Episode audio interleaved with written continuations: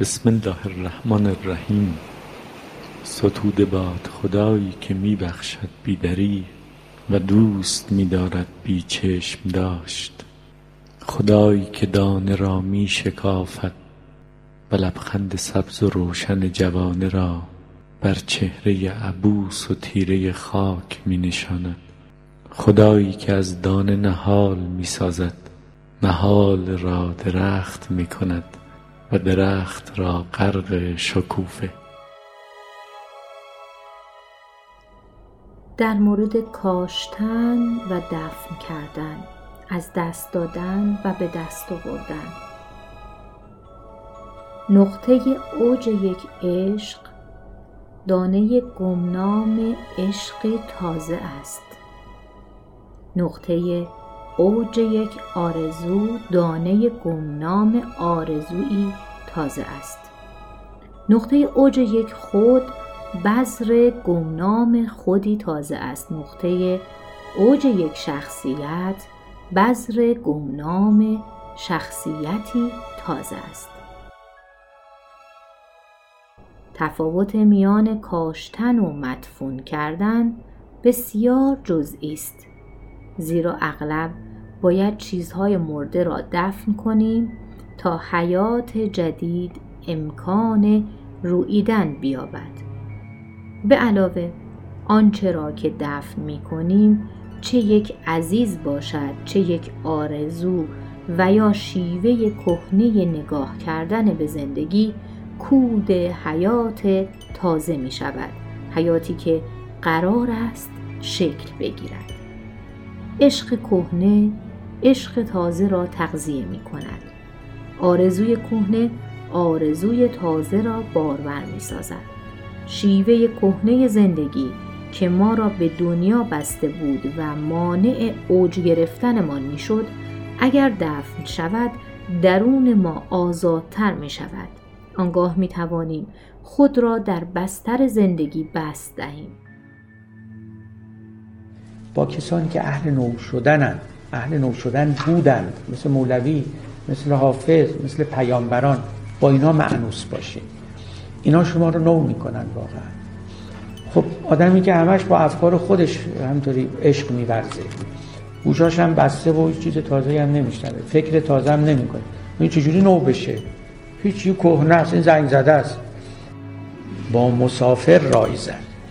اون تو رو حرکت میاندازه. حقیقتا اینه. در طول زندگی با شکل‌های گوناگون از خود یا شخصیت خود خو می‌گیریم یک خود و یا یک شخصیت ما را می‌برد و به اوج خودش میرساند در آن اوج آن خود یا آن شخصیت کهنه و ملالآور می شود و می میرد. آنگاه ما باید این پوست کهنه را دفن کنیم. باید بگذاریم تا بازگردد به همان خاکی که روزی از آن برآمده بود. بدینسان جنازه آن خود مرده کود خود تازه می شود که قرار است ما را تا آستانه فردا حمل کند ما اغلب به ازای کهنه مدفون می نشینیم و تولد تازه را جشن می گیریم. اما بیشتر درد و رنج های ما در زندگی معلول چسبیدن به یک پوست کهنه است که از انداختن آن می ترسیم. روزها گر رفت دور و باک نیست. تو بمان ای آنکه چون تو پاک نیست. روزها رفت گرفت عمرها رفت گرفت صد جان رفت گرفت. جان که جانستانی هست که صد هزاران هزار جان با یه لبخند خلق می‌کنه. یه نگاه بکنه میلیاردها جان اونجا به دست میاد. میلیاردها دل به دست میاد. دل تو اگر از دست رفت اشکال نداره به صد هزار تو دل بهت میدن.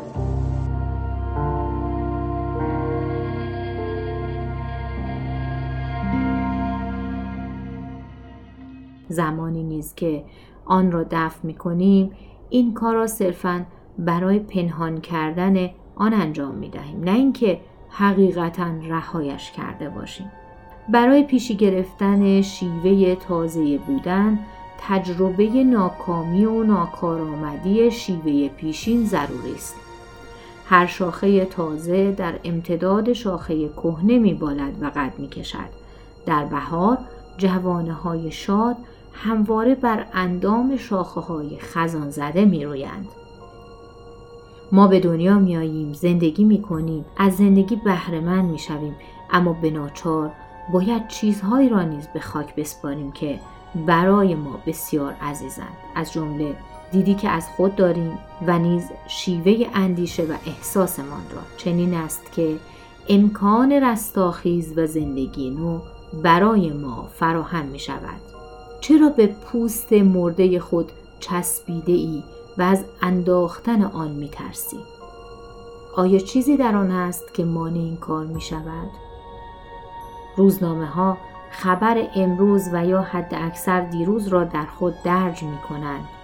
این روزنامه چهار سال پیش در خود چه دارد که دوست داری مدام آن را مرور کنی؟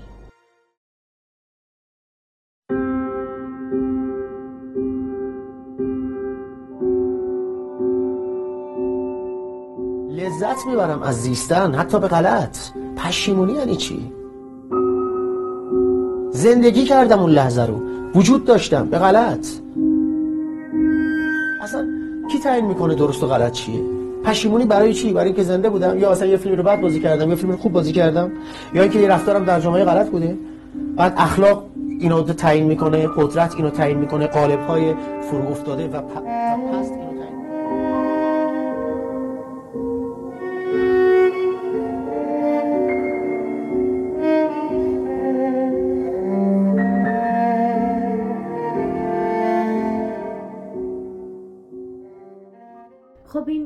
داستانی که و حکایتی که خوندیم برای شما از کتاب بیداری استاد مسیحا برزگر خیلی جالب هست در مورد از دست دادن ها و به دست آوردن ها و می‌خواد برای ما بگه که هر چیز کهنه ای باعث میشه در ما یک شروع تازه ای رقم بخوره.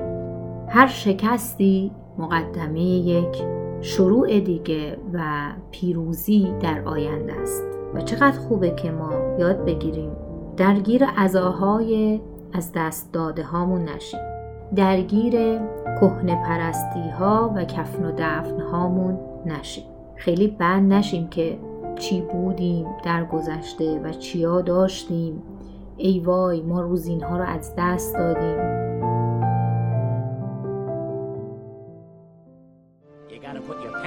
behind you. But it still hurts. Oh, yes, the past can hurt. But the way I see it, you can either run from it or learn from it. Yesterday is history. Tomorrow is a mystery. But today is a gift. That is why it is called the present.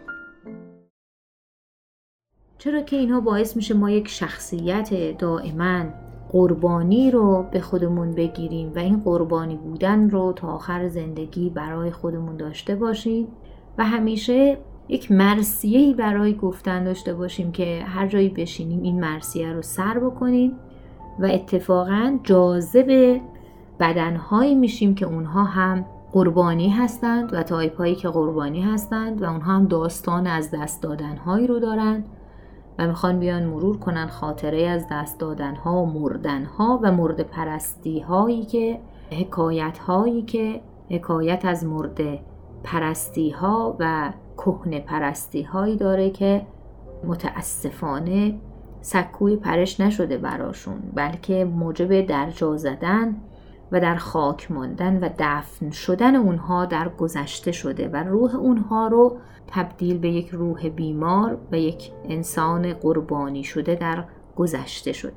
پس اگر ما بیایم دست از این نوع نگاه برداریم می‌تونیم زخمی رو که می‌خوریم و چیزی رو که از دست میدیم و تلخی و ناکامی رو که بهمون در زندگی می‌رسه به راحتی مقدمه یک شادی و یک پیروزی و یک جهش دوباره برای رسیدن به سکوهای موفقیت بکنیم. مهم اینه که چگونه از این شکست ها و از این رنج ها درس بگیریم.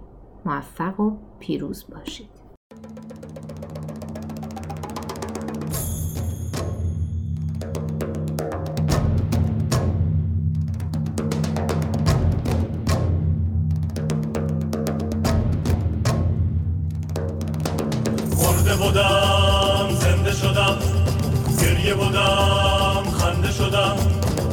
دولت عشق آمد و من دولت پاینده شدم. گفت که دیوانه نی لایق این خانه نی. رفتم و دیوانه شدم سلسله بندنده شدم. گفت که سر مست نی رو که از این و سر مست شدم بس طرب و کنده شدم. مرده بودم زنده شدم گریه بودم خنده شدم. دولت عشق آمد و من دولت پاینده شدم. تو شم شدی قبله این جمع شدی. جمع نیم شم نیم دود پراکنده شدم. گفت که با بالا پری من پر و بالت ندهم. در حبس بالا پرش بی پر و پر کنده شدم.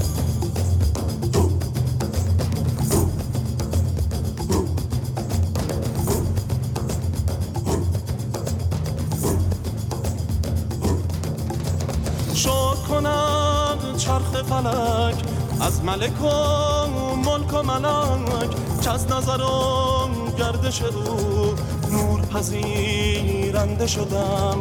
از تو همه شهر قمر در من و در خود بنگر. که از اثر خنده تو گلشن خندنده شدم. مرده بودم زنده شدم گریه بودم خنده شدم. دولت عشق آمد و من دولت پاینده